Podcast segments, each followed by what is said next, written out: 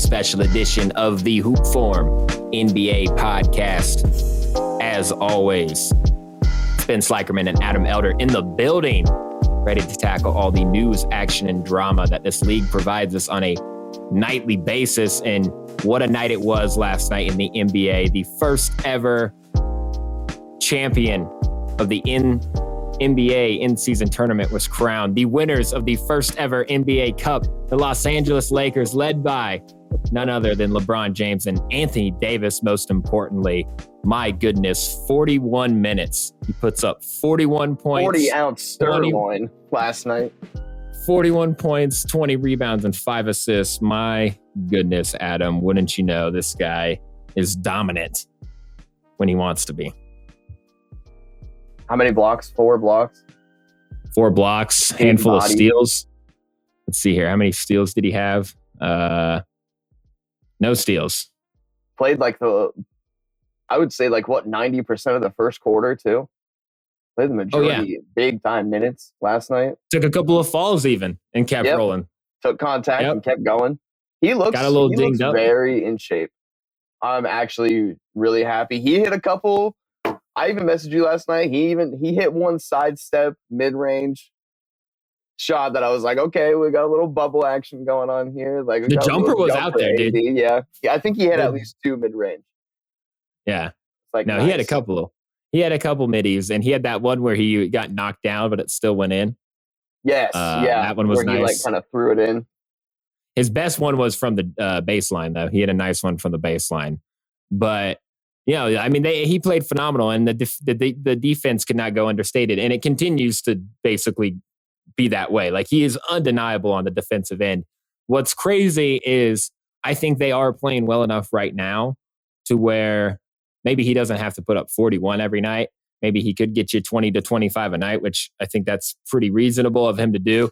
But that defense is enough to just create so many opportunities for this team. And you saw it last night. And he capitalized on those opportunities himself. He took care of the mismatches. He reacted quick in the double teams, and he just looked like an absolute monster out there. And when he does that, I mean, he's a top seven, top five player in the league, and that's not even hot. But LeBron James is no slouch in this situation either. Just absolutely cooking last night as old man James playing out of his mind. He shot 47% from the field, 80% from the line. Uh, let's see, 11 rebounds, 24 points, four assists.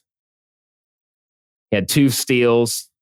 So LeBron absolutely dominant as well in this game from the tip. These guys, uh, these guys were locked in, and you could tell they elevated everyone around them.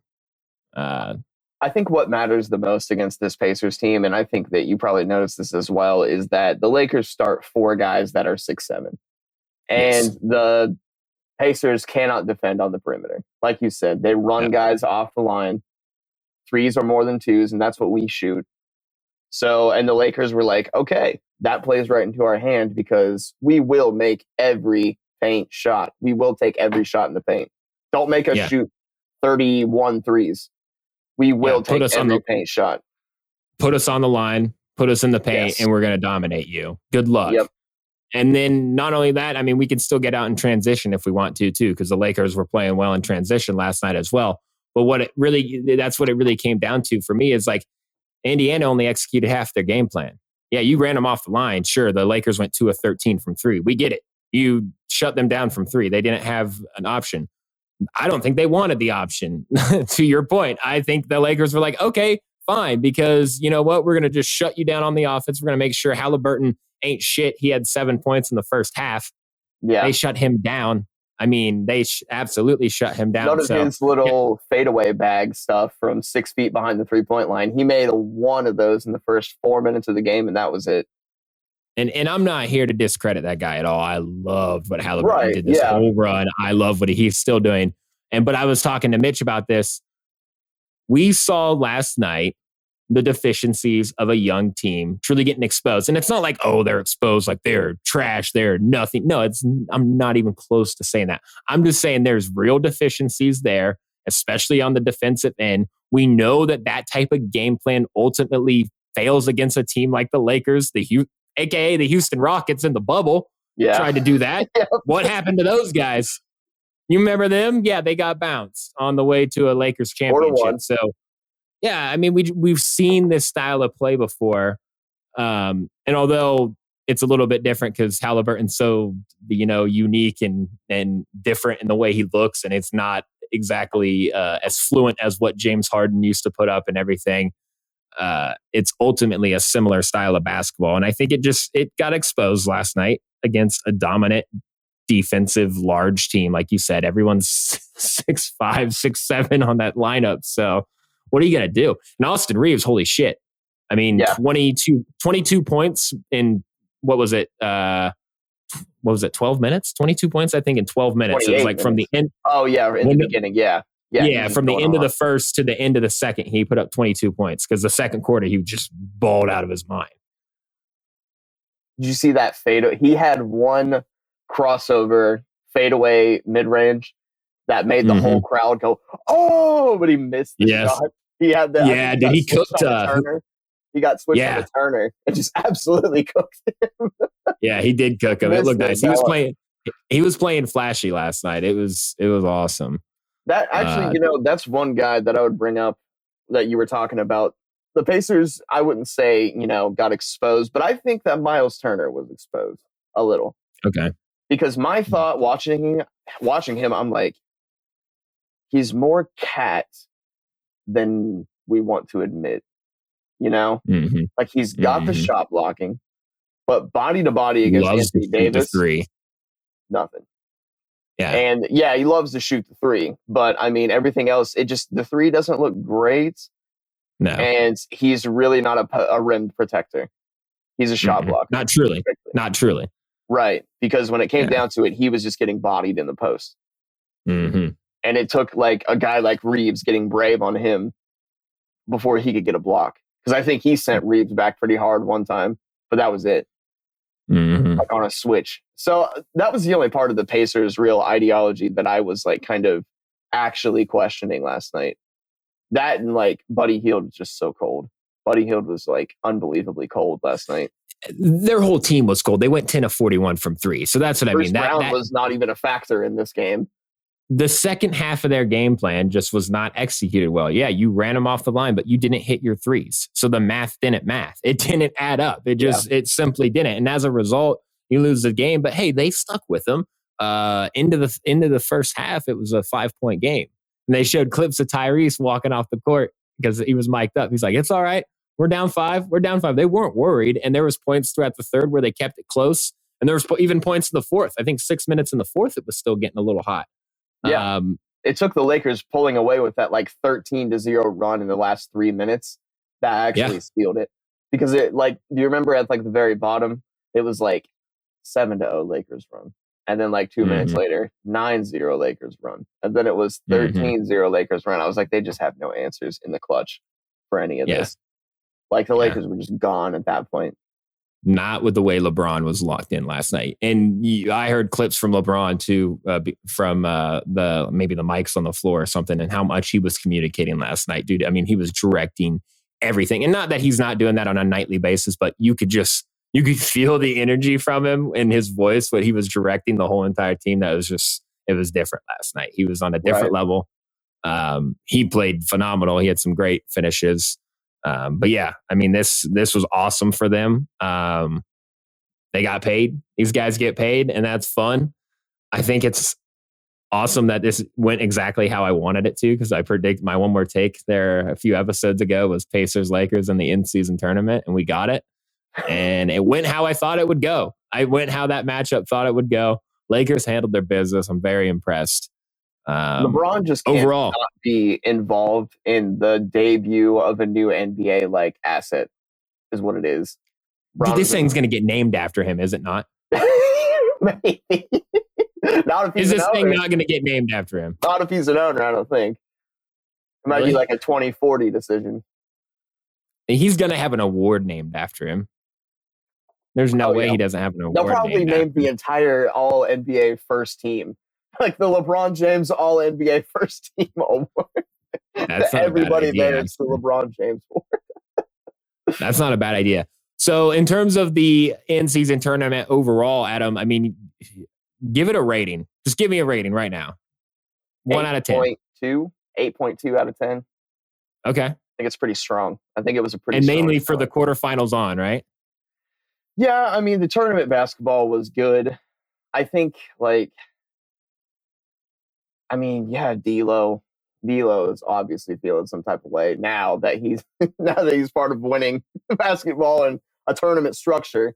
But like he's talking about how it's preview, preview, preview. This is a sneak peek, sneak peek, sneak peek. I'm like, all out. dude. I know. I'm like. I'm like, dude, you don't want to be the guy that's like traded because you.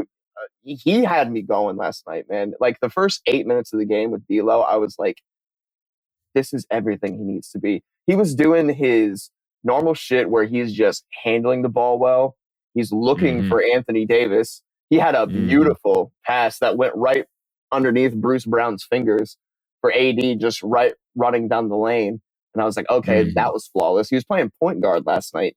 He was doing his, His decision making was way more on point than it usually is, dude. very clear, was- very yeah. clear.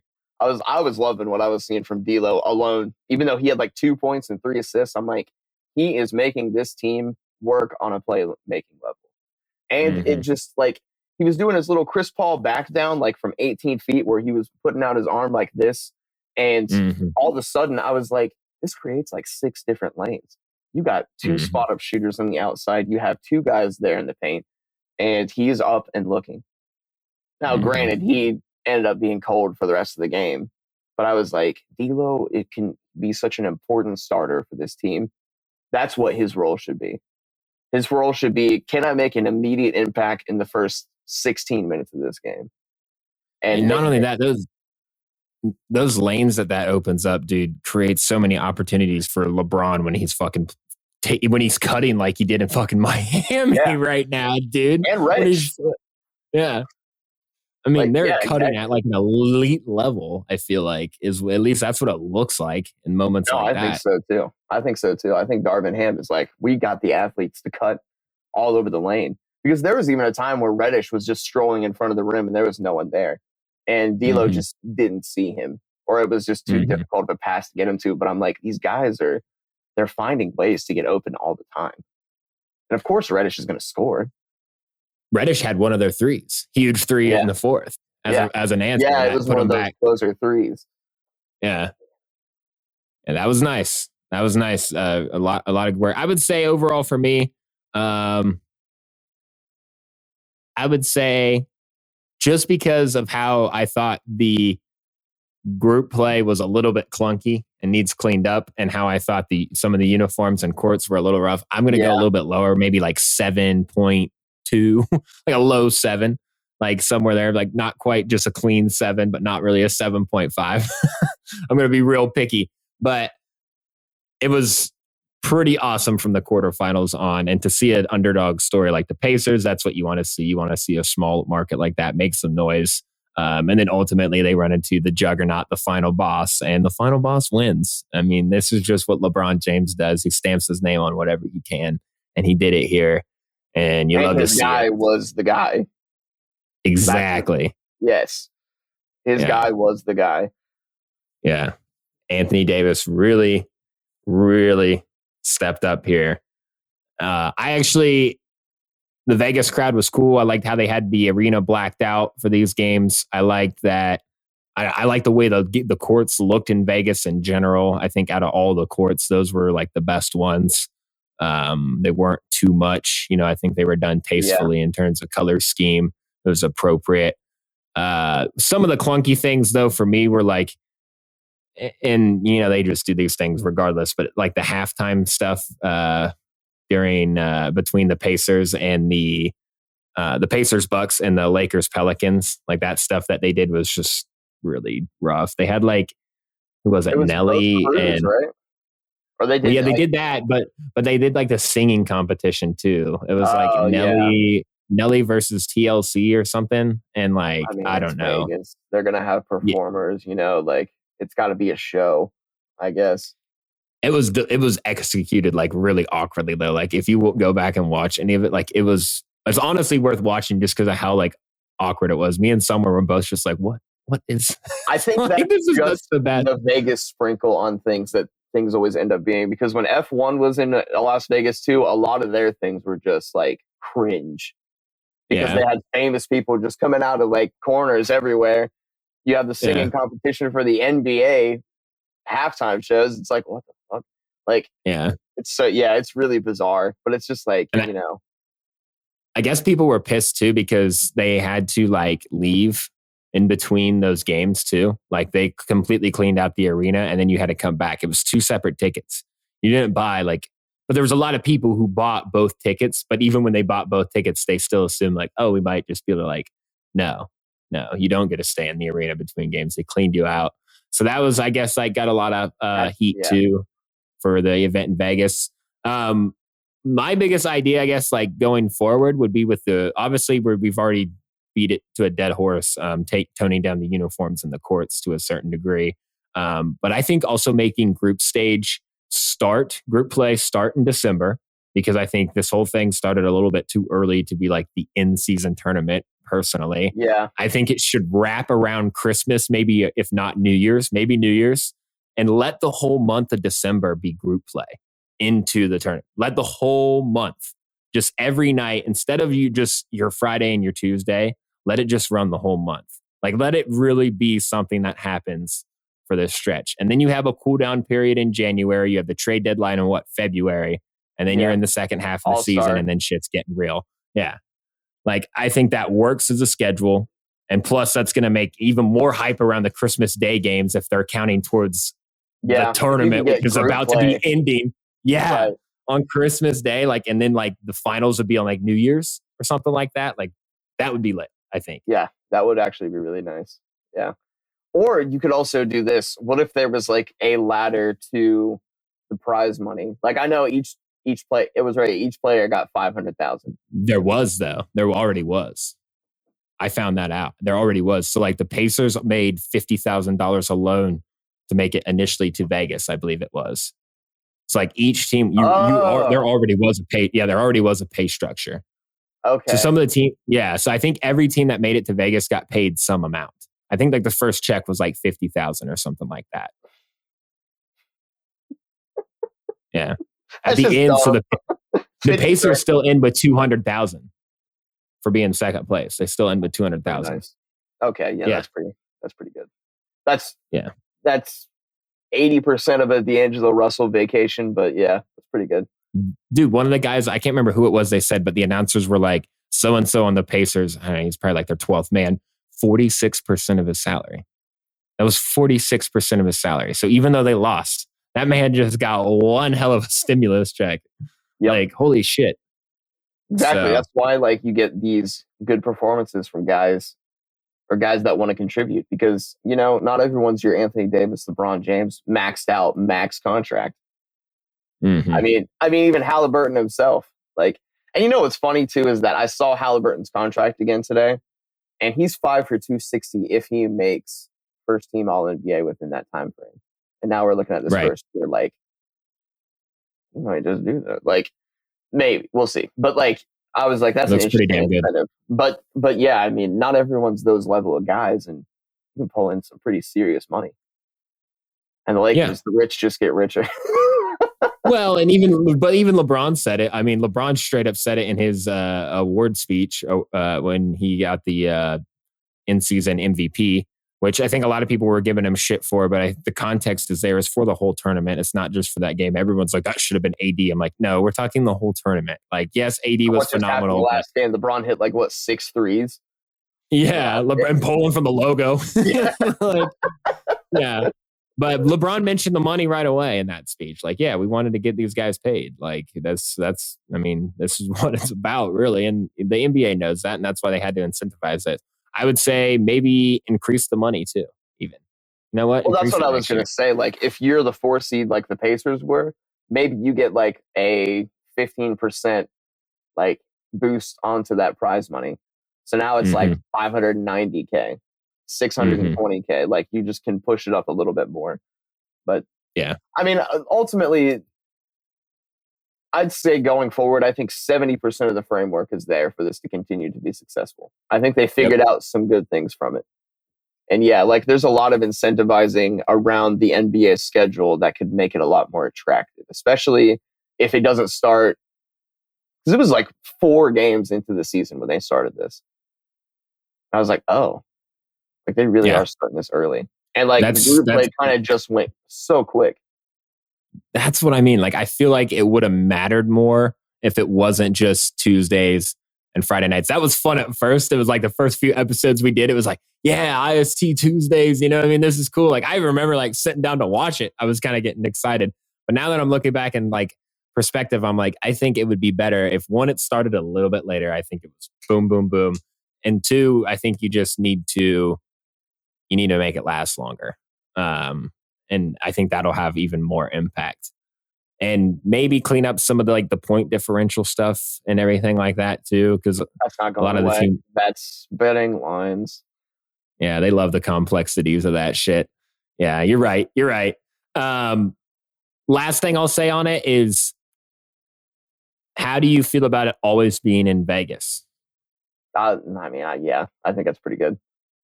You think that's you think that'll hold? Especially because if Vegas is a neutral site, I think that gives That's it more saying, water. But if it's you know a LeBron James led franchise, that's LeBron, what I'm saying. Las Vegas LeBron's there exactly. I mean, it, eh, that kind of cheapens that because obviously, I mean, it was this was a home game for the Lakers. Yeah, Lakers fans live way too close to Las Vegas. I mean, Lakers fans are everywhere. But there's yeah. going to be a conglomeration of Lakers fans and Lakers fans, even in Vegas, that are going to be there cheering. well, them. the celebrities that pulled up, it looked like a fucking Laker Lakers game yeah, out there. Exactly. Yeah. I just I think that Las Vegas is now being turned into the city of sin gambling. So now it's like sports gambling and live sports events. Like mm-hmm. we have the premier top of the world sports events happening here that happen once a year. Mm-hmm. That level of attraction. Because you know what mm-hmm. that just did. Saturday night, what that just did oh, for yeah. Las Vegas, like that was a oh, huge yeah. night. Huge, huge night. boost. Yeah. So I mean, all the nights, I'm sure. Yeah, exactly.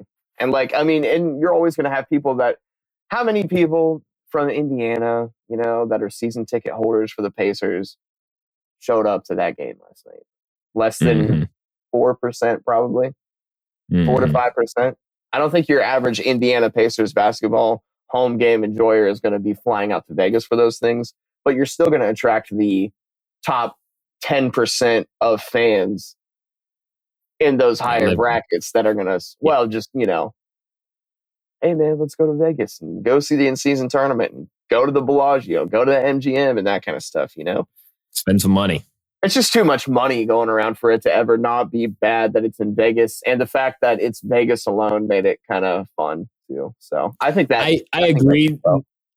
I agree with all of that. The only thing is, is like Adam Silver's been quoted as recent as like weeks ago saying that once the TV deal's wrapped up in 2024, it's expansion plans. So maybe at the latest 2026, 2027, I would say 2027 at the absolute latest. We're probably looking at expansion by 2026. Probably going to be Vegas, probably going to be LeBron. It's not a neutral place anymore. So then it might be something that I think has to shift. I heard the idea of that you just stick it home and away. I mean, you just do it that way. Like the team that has the best record or whatever is the higher seed in the situation, you just play a home game because that, like you said, that was practically a Lakers home game. That's it was. anyways. So, yeah. Yeah. I mean, what are we talking about here? If anything, you should actually give a give a team a real advantage there in terms of that and just have it at their home court. Um, but that's that that's probably we're a couple years away from that. I think it will continue to be at Vegas for at least the next two seasons or whatever it is until we have a Vegas team because I think that's inevitable, especially after what Silver said last night as he's announcing LeBron as the uh, Vegas and Seattle are next. They're next. Yeah, yeah. He he literally told LeBron, he's like, the only thing I can't give you with this award is you know is a is a whole franchise. Sorry. He literally tongue in cheek made the joke like. LeBron's working vaccines. Windhorst has already been alluding to it. Wilbur, Wilbon's already been alluding to it. These are guys that are close to LeBron, that know LeBron. Um, yeah, it's happening. Just wait It's for the gonna happen. Bomb. The Woj bomb is going to hit like just absolute pure oxygen when we see it. The, the He'll have to be retired though, right? I mean, yeah, I don't think he's going to be. If Like, they LeBron would is, not let him do that. if LeBron is the first player, coach, franchise board member, president, lead G, lead GM, like I don't even know. Like, it just Does he? Do they just move the Kings to Seattle and change their name to the Supersonics and then give LeBron's team Le Kings? Is that what happens? Is that what happens? Do they just call them the Le Kings? I mean, if the Lit Kings are going to be mediocre for three more seasons, I don't see why they wouldn't get moved. I don't know. I think that they're safe. I think that Silver is like we need new franchises. We need expanded- Sacramento, I would say, is far from mediocre too. That was a little hot. They're not impressing me this year. That's just a totally different branch. But yeah, they're not like they're not hitting for me this year. I think Harrison Like a- Barnes might just be kind of uh, washed. Well, I mean, he's getting up there, and he's ultimately just a role player anyway. So I think that have bigger fish to fry before they even start worrying about Harrison Barnes as a cog in the machine. But that's a whole another branch, as you said. Let's let's keep it rolling back over here to this LeBron and this franchise thing. I think we're two years away from a retirement, realistically. So if we're about two to three years away from expansion, then that's going to line up perfectly. I also think he would not be afraid to just coach right away, too. I could see him coaching almost immediately. You really think Bron wants to be a coach, though? I don't know. I think he does. I think LeBron's executive class. You think? I think Bron's executive class. I think Bron's the high. I hire people. I hire the I, the best. that means people. AD is going to LeBron's expansion team after his contract's done with the Lakers. That's all that means. That's all that means. Bron Bron will be a pragmatic businessman and be like, "AD, I can't sign you. You're the glass man." Oh shit! Would be would be, would be- be like, you know, we thought about trading for AD, but you know he's injury prone, and then they just starts this whole feud. That'd be nuts, dude. That'd be nuts. Uh, No, I yeah. have, so- I have quite the feeling that Anthony Davis will retire a Laker. really? Yeah, I have. What are you talking like dense 33, 34 years old? He doesn't play that long, much longer. You and I know that after AD got that bubble chip, I don't think AD is a multiple chip kind of guy. He might, So you're but like, Then so they can't win one more? I, that not, what you're I'm saying? not putting that. I'm not. I'm not saying that, but I'm just. I'm saying like personally, you know, AD was like I balled the fuck out for that chip in the bubble. We were the ones that came up in those circumstances. We won it. They were already a dominant team that year too. Like people act like that wasn't a thing. The Lakers were like 31 and 9 over the first 40 games. They were a dominant team. AD Mhm. was dominant, arguably in his prime. I don't know. You can't say Andy's not still in his prime. He's still in his prime. But like, I don't know. I don't know. Maybe I'm just getting off course here. But like, they just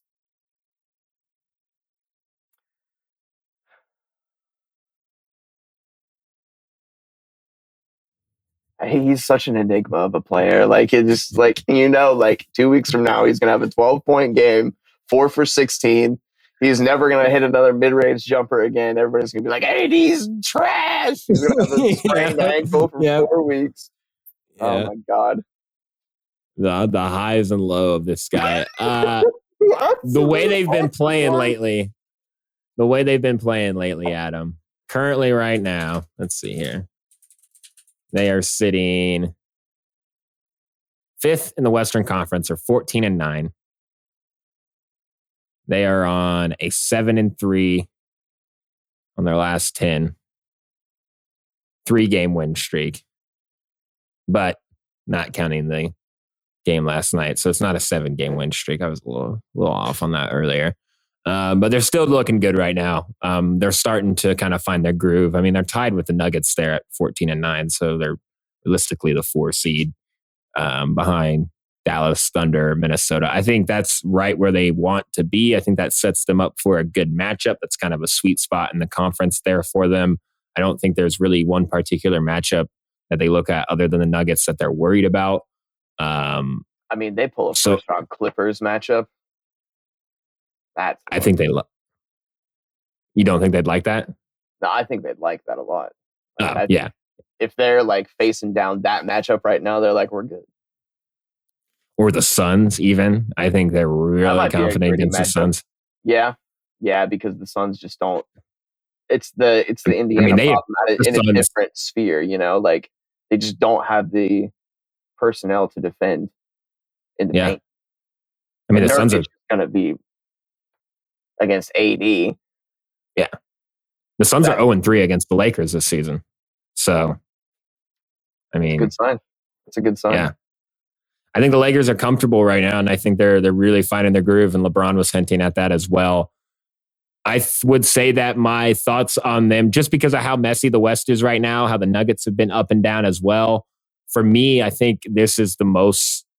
I wouldn't even say confident, but the most thought I've given towards them actually being championship contenders Yeah. this season. Like, Right. oh, this team could win a championship. Like, solidly LeBron- that top like eight of teams. Yeah. I'm, I'm, I'm impressed.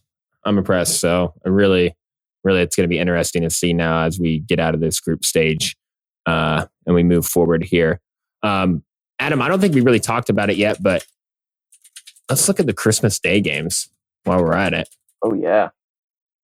I feel like we have a Um, good slate coming up here. Yeah, so we're going to be looking at this is going to be on uh, Christmas Day.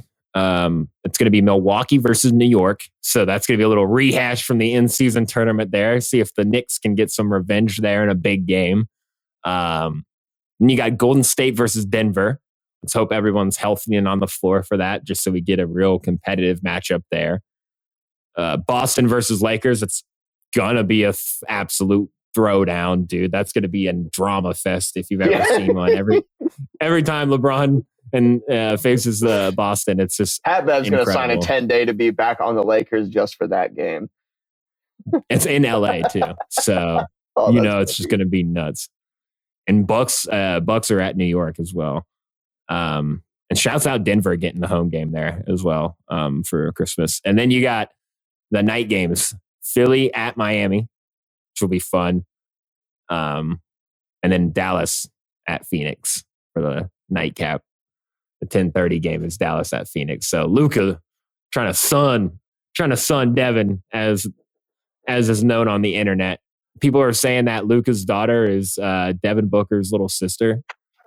Have you seen that? What? No. Yeah, yeah, Oh, because they that's said because. Luka's his dad, dude. Yeah, mean. That's the take that's been going around lately. Because Luka recently had a recently had a, uh daughter, so that's been the take. I, I thought it was pretty funny, honestly.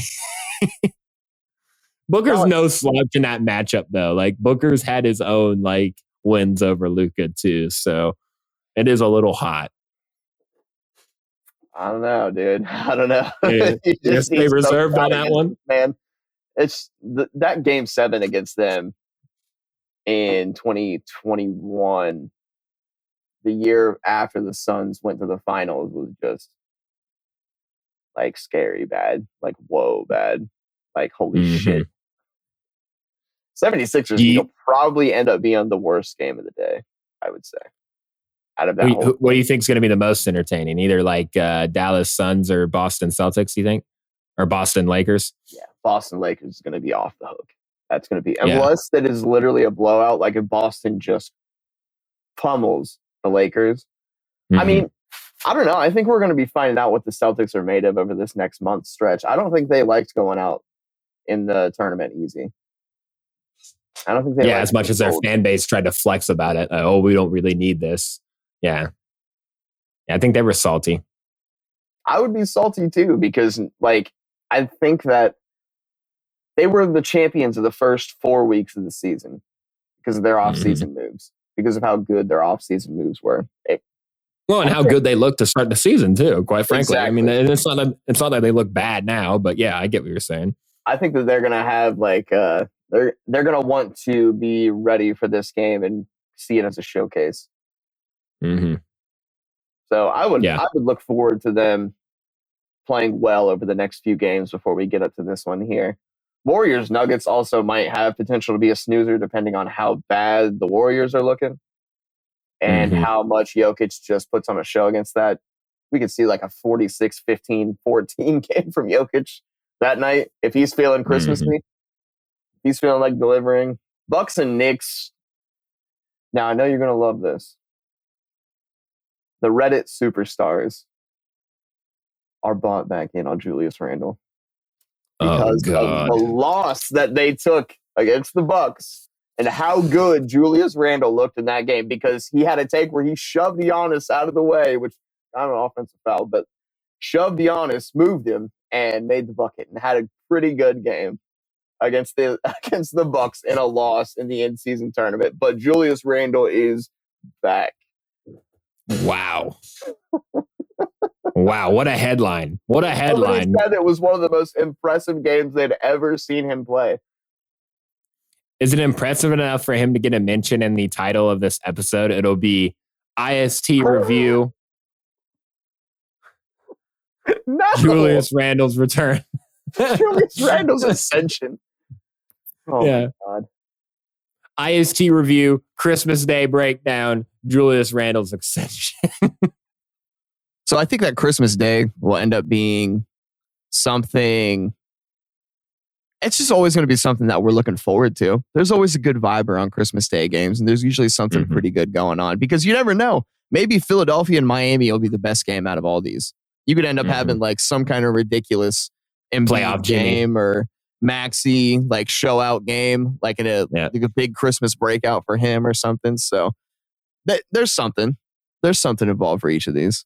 And the vibe is always so fun to sit down and watch basketball on Christmas Day, man. After you, I don't know Oh, about you, yeah, but we always have family Christmas party on Christmas Eve. So then the next day you're kind of chilling in the early part of the day and you're just watching some hoops and it's a total vibe, man. You're kicked back.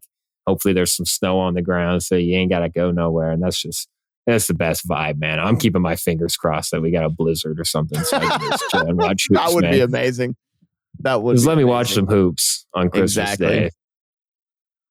I would love I- to have one uninterrupted, uninterrupted day of NBA Christmas. That would be amazing. My family would never accept that. There's no way. It's borderline blasphemous. Uh, that's awesome. Uh, so let's keep it rolling here.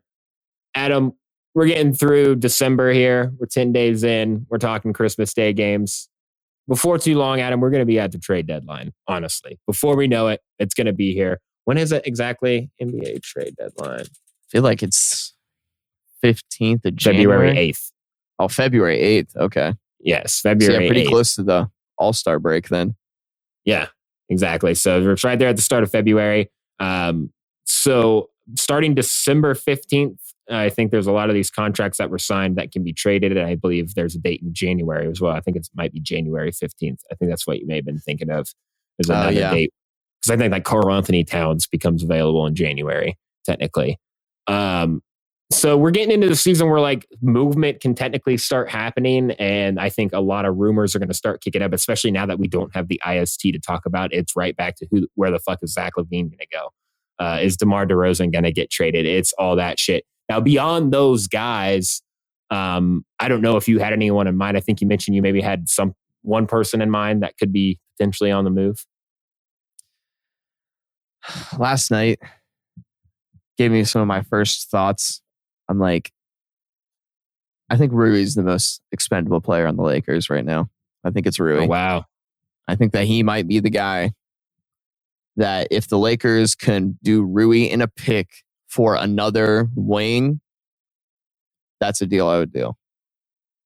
Wow. Or another shooting guard like Reddish that would be behind Reddish and not take away from that. Because I think that he's Ham's guy. I think that he's Ham's He is. He is. So- I think I, I like Bron- it. I like it. I think Bron really think- likes Reddish too. because After all this just- talk about Rui being with Bron in the gym all season and everything, Rui does kind of look dejected out there. He played nine minutes last night. Nine. Oh for one. He's dealing with the face mask though, so there might still be something left for Rui. I think Rui is just such a confidence related player Mhm. that it takes it takes ebbs and flows for him to do do things. I don't think Mhm. consistency is really something you should ever rely on him from right. because he's just as big as Vando.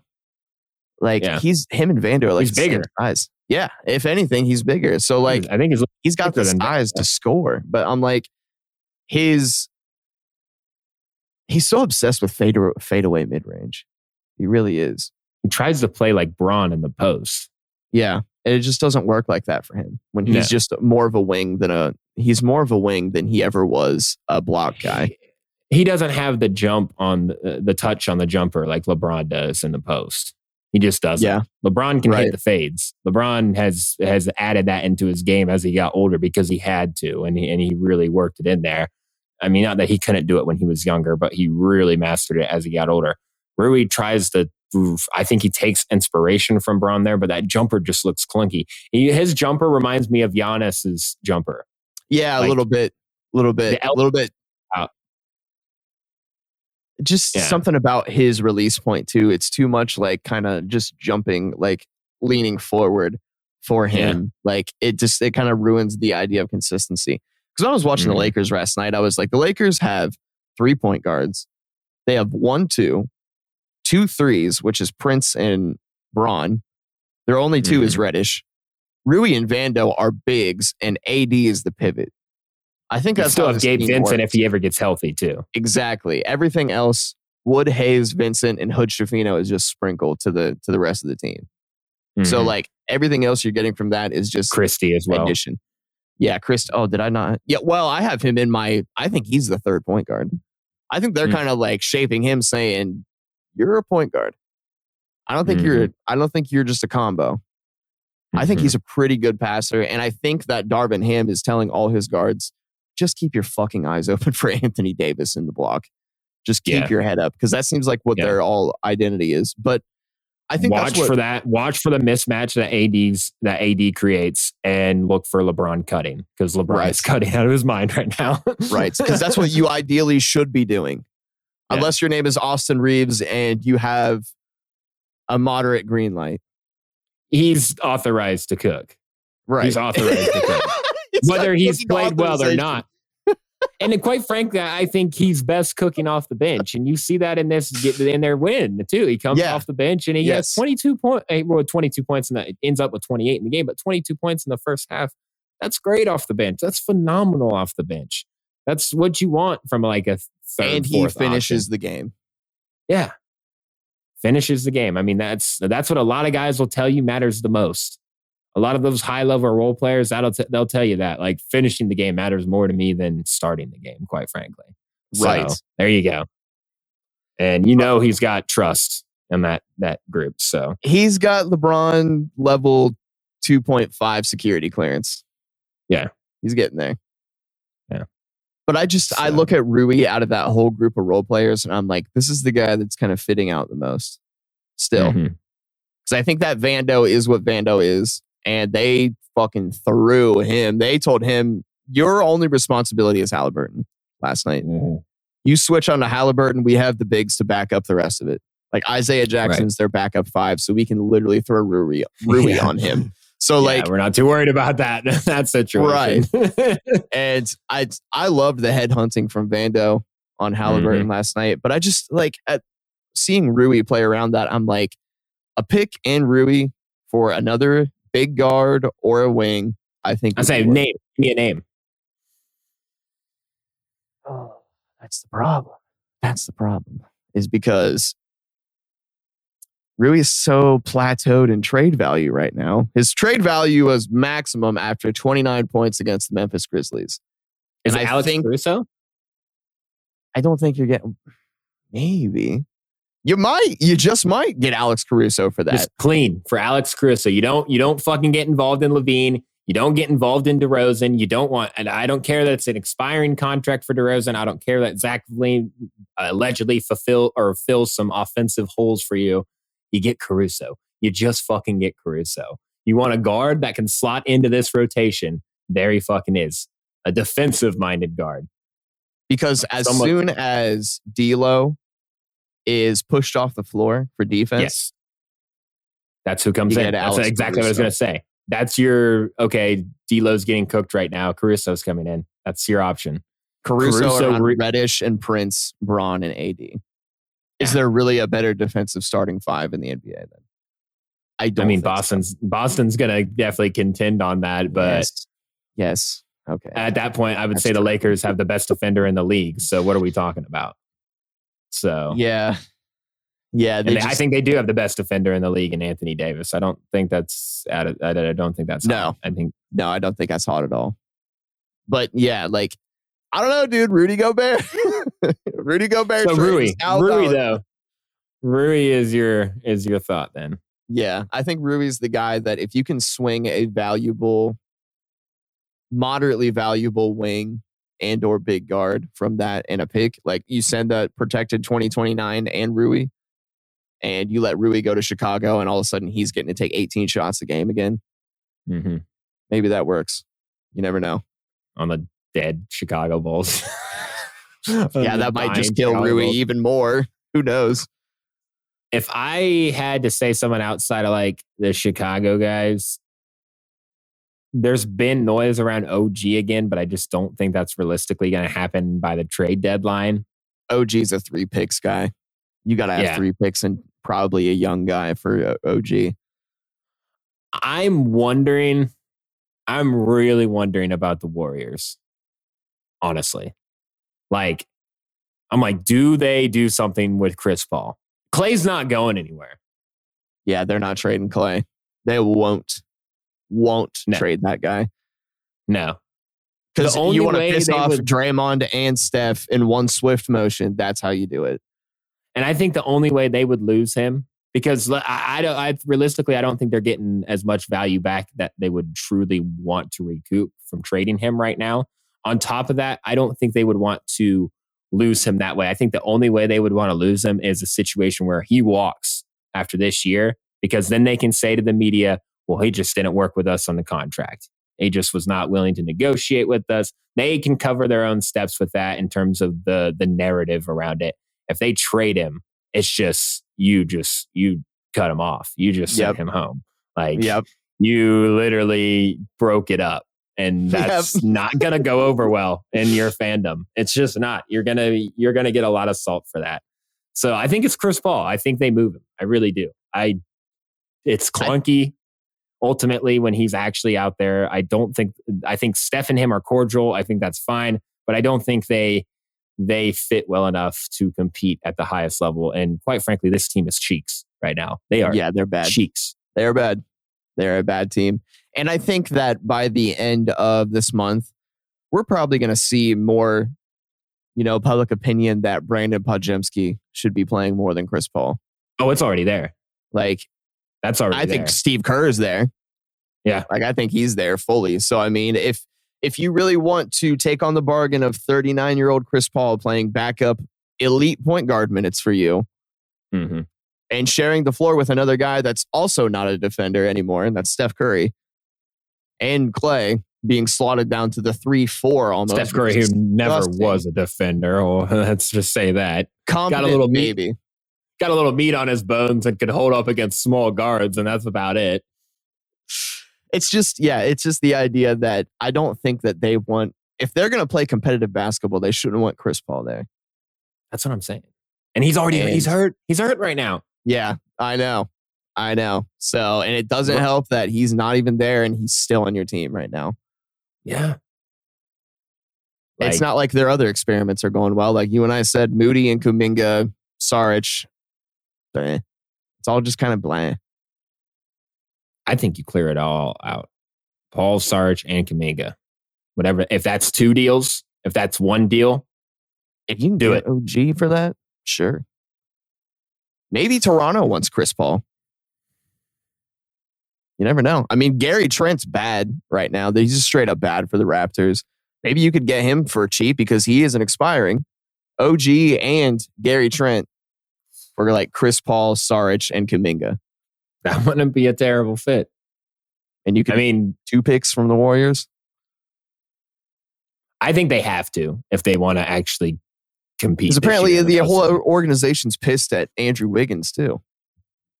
I think they're a first round exit I mean, yeah, I right think- now. I mean, my mind for them is playing. I'm like, Yeah. they're gonna have to be fighting the play-in. That's where my mind was going on Chris Paul too. I'm like, do you want Chris Paul playing for a play-in spot? Right. No. Yeah. Yeah, they're bad. I think that they will be someone active and trying, active and Mhm. trying. Which now, is my question to you, no, which is what? well, I was just going to wrap up on that. It, it would be different than what we're used to with them, but hey, we got Dunleavy now at the top. Dunleavy's been in within the organization, Yeah, obviously, but he hasn't been at the top. Now he's really running shit. Like I, I know they are never been the ones for an in-season trade, but I think he might be a little bit more willing. I mean, he was willing enough to cut off Jordan Poole and make that trade. Why wouldn't he be willing to move Chris Paul? Everyone thought when they got Chris Paul, he was going to be moved before the season even started. And then going into the season, it's like, ah, he's still a trade piece for them. Like that narrative has been there from the jump. So, Yeah. and I think it's real. Um, that's all I'll say on that, just to wrap that up. But go ahead. I have one. Let's bring up one more talking point here that I think is still worthy and on the back burner for a lot of NBA pundits. Do you think if the Knicks call the Cleveland Cavaliers front office and say, Barrett, Quickley, three first round picks for Don, does that get done this year? Because there's, there's there's a certain hesitancy on both sides that I think that they're both like, we're not good enough. We are not good enough right now. And you kind of wonder, neither are uh, neither are just straight not good enough. The Cavs are closer to mediocre than we want to admit. Not even Yep. that we want to. They just are. I'm They're I'm closer to straight up mediocre. admitting it. I've been I've been fucking sounding the horn on that two, from like two weeks in. I mean, the media, I mean, at least the Cavs PR media has tried to clean up, you know, the whole Don unhappy, Don wants out, Don Mm-hmm. is not re-signing, Don is not doing this and that and this. He is he didn't put pet some front office worker's dog the other day when he saw him in the office, which would be hilarious. but but like, yeah, it's just I'm like, how far how many how many weeks away are we from the Cavs panic buying on Donovan Mitchell? Because they're like small I market mean, team. panic selling. Yeah, pan- yeah, panic selling. But small market team Quickley starts now that, and I think that you could argue to yourself that maybe you could find a second deal for Jarrett Allen where you're bumping Mobley down to the five, and now your three four rotation is Barrett and Strus, Nope. but that's too I do small. not. You're way. You're too. Uh, Mobley is not a five. Mobley cannot keep up at the five in this league right now. He just can't. Just yeah, And I think not a good idea. that's going to really limit his ceiling overall, unfortunately. And I think we're seeing that more and more. Uh, and I, I think that's really going to ultimately be a big cap for them. But I do, I do like the idea of Quickley starting alongside DG. I love that. Right. Because I think that's a battery pack move. And I think Yeah. that Barrett, if Barrett's on the Cavs, he probably starts on Strus. Yes, And he does. you never know how that's going to affect someone like Strus. But you also, I like the bench of a Strus and Levert hmm swap coming in to back up those guys to play a crucial Mm-hmm. 24 minutes behind them. Strus Levert can be- cook as a playmaker when he needs Yes. to.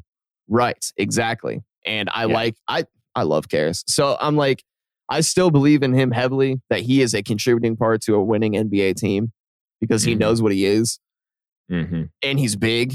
So that's huge too. Like they need a big guard and I just I think the Cavs need to clean this up before they're actually staring down a Toronto Raptors like thing where they're holding their pieces so close to their chest and they just don't ever get better. hmm And the Knicks are And doing got- the same thing. Yeah. The yeah, Knicks but the Knicks historic for doing that, holding their pieces too close to their chest and not making the move. And you already missed on once. So, yeah, I think if the offer is there, I think you take it. And they and the Knicks just have an insane amount of tradable assets right now. Like they have the insane amount of ammunition in their pocket where they should be able to get someone. And it might be that Cleveland has to settle for Grimes because, quite frankly, Grimes has recently been in the media about not getting a lot of opportunity and his shot attempts have really dropped. And people are looking at Thibs like, what are we doing with Grimes? Quickley has been more of a highlight, obviously. So it might be that the Knicks don't want to budge on Quickley and the Cavs would have to eat Grimes, which means then you're really banking on RJ Barrett being a big boost for your team. And I just, that I would be worried about. If you had Quickley in, in with that, I'd be comfortable because I'm like, that really, that's a nice guard rotation right Yeah. there. I mean, that really sets you up nice. And I really would like the fit with Quickley and DG. I think it's a little bit more seamless than what we have with Don and uh, DG, which I think just almost seems to get worse as it Yeah. continues. It doesn't seem to get better. Um, I don't think they've really built true chemistry there. Um, so yeah, I would do that deal. I would, even if it was Grimes. I think I would end up doing it because then maybe you could flip something else. But yeah, I think I think that's reasonable. I've been saying get sell Don while you can before he walks. And he's walking. I think that Yeah. walking is not a fantasy at this point. Is There's it after this season or does he have a whole nother season? Yeah, there's another season. So Mhm. he'd have a year and a half left if he was traded now. So, and then You that- want a whole nother year and a half of being mediocre? Yeah, exactly. Really? Of being the sixth seed. Now, here's a counterpoint to that. When you brought up Grimes, that made me think of another team we were talking about earlier, and that's the Sacramento Kings. Hmm. I think that's a good fit. Mm-hmm. If the Kings could just slide in and get Grimes from them, even if it's worth like a Alex Len or Mhm. Duarte, someone like that, just trade hand it, Barnes. Do the do the the Knicks just want to max out on six eight forwards and get Harrison Barnes in there too to play off the bench or even starting minutes? But like, I think that Grimes would be a great fit on the Kings. I think that'd hmm. be pretty nice. interesting.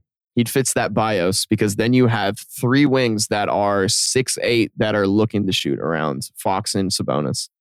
Yeah, that's a lot of movement. Yeah. And I think he Yeah. fits that pace well. Yeah, I think they fit their pace very well. That's not a bad idea. All right, let's go ahead and wrap it there.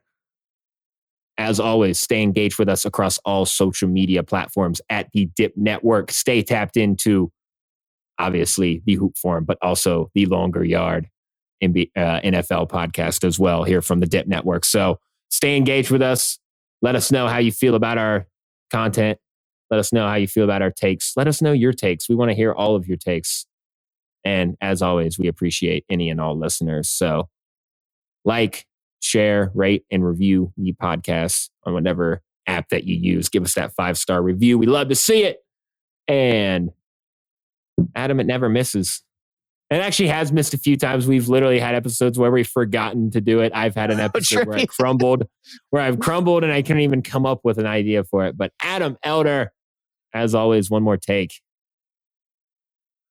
One more take. My, you know, what I was doing on my phone here was looking at the stat line for Scoot Henderson. I'm going to go ahead and read that off here. 12 games this season has missed time, 9.3 points, four assists, two rebounds, 2.7 rebounds, 25 minutes, 33% from the floor, 18% from three, 66% from the field. Looking like a G League guy. I mean, already was a G League guy, but night, 19 years old. Blazers are, yeah, they're a team that's not making any moves. They just bagged the fuck out of Jerami Grant. They are Locked That's in gonna go Jerami down. Grant, baby. We're That's gonna locked go in on Jerami Grant. as a Tobias Harris contract three years from now, where they're paying him 40, almost 40 million a year just to be a basketball player. But I'm Yeah. like on Scoot. Not feeling great about it right now, to be honest with you. There's hiccups there, and I feel like he's could be Cade Cunningham ing himself, who's had a good Mhm. last week though, and in spite of all the salt we've thrown on him this year, Cade has had a good week. His last like six games, he's been like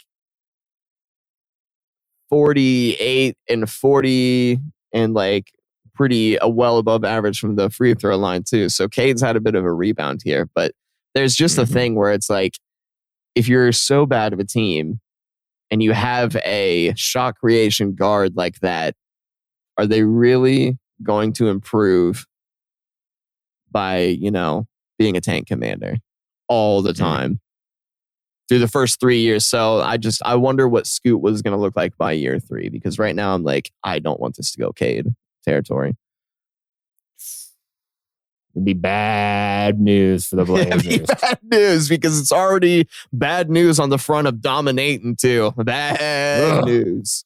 oh man. Oh no no no no no! He is the seventh most efficient mid-range jump shot jump shooter in the Good grief. We are we are in deep. We are in deep on the Blazers. Um, one more take for wow. me, and this one might be a little complex, but I'm putting it out there because yours was long winded.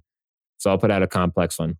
If the Nuggets finish finish below the three seed, so like four and below, if the Nuggets finish four and below, which I don't think is outrageous because of the way the top two teams are playing, and if the Thunder finish in the top two, I think SGA is the league MVP.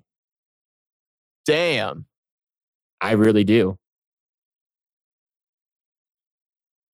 That could happen. That could very we could get a year six SGA MVP. My God. He's averaging 30 right now. That's He's insane. been like Jeez. fringe the last couple of years. He's Fringe MVP. arrived. He's arrived now. And they are literally the two seed. The Nuggets, even with Jamal, have had moments where it's like, oh, what's going on here? A couple hiccups here or there. I think them in Minnesota are going to keep rolling. I just think they're they're they're set to be really good regular season teams, and they're running off a high energy right now. Um, and I think he would. I don't think there's a case there for Ant just because of how everything is spread out across that whole team. because I think it's um, more I think the team success is contributing more to Rudy, Naz, and KAT are all finding space as bigs around each other. Are able to figure it out. Yeah, I mean, and not to discredit anything that Ant is doing because he's stepping it up on the defensive end of the floor. There's definitely been that side of it. I just don't think. Yeah, it's like you said. It's more because of these. They're figuring out that big rotation, and now Yeah. they're able to crack that code for the Thunder. I mean, it obviously Chet's been playing great, but everything starts and finishes with SGA for them. It Chet's been amazing. He Chet's has. been amazing. He really has, and he's playing with a lot of confidence. J Dub, amazing. I don't think the rest of their team takes away from SGA in the conversation because I think that's part of the conversation for SGA is that he is elevating those guys. He's actually affecting those guys um, to the point that it's raising their their floor, and it's awesome. It's awesome to see. I don't think it's hot. Two seed in the West. If they're the two seed in the. West and the Nuggets are below the four, if the four and below, because then I think that takes no, Jokic out. Like usually, team success is enough to take a guy out of the conversation. And if you're like four, five, six, mm, if there's guys that are playing at an elite level and they're a higher seed, it's just tough to deny. And Yeah. it could be a team in the East too. It could be something over there. I mean, Boston. It could be like Tatum or something. Could take t- Tatum could, could take that. Is just getting Uh, farther away. I think Tatum MVP is just getting farther away. Yeah. Unless it's absolutely clear that he is the absolute number one guy and not like, oh, this is kind of a super team. hmm He'd have to have an incredible, like post All Star run. I feel like. Like with this amount of talent around him, if he was at like 32 a game on good efficiency, I think he'd be pretty comfortably in the MVP talk. yeah, because it'd be like, holy shit, they're deep, and he's still grabbing thirty three. Yeah, exactly. And Bill Simmons would just die. Bill Simmons would die. Off the record, Bill Simmons would be ejaculating all over, yeah, he would. and Kevin O'Connor would be below him, just like drinking. He'd be introducing his daughter to Tatum. Yeah, and then ejaculating all over himself with Kevin O'Connor underneath of him, cleaning up any scraps. So that's how that would work. Um, we're gonna wrap it there. Thank you. We're out. Peace.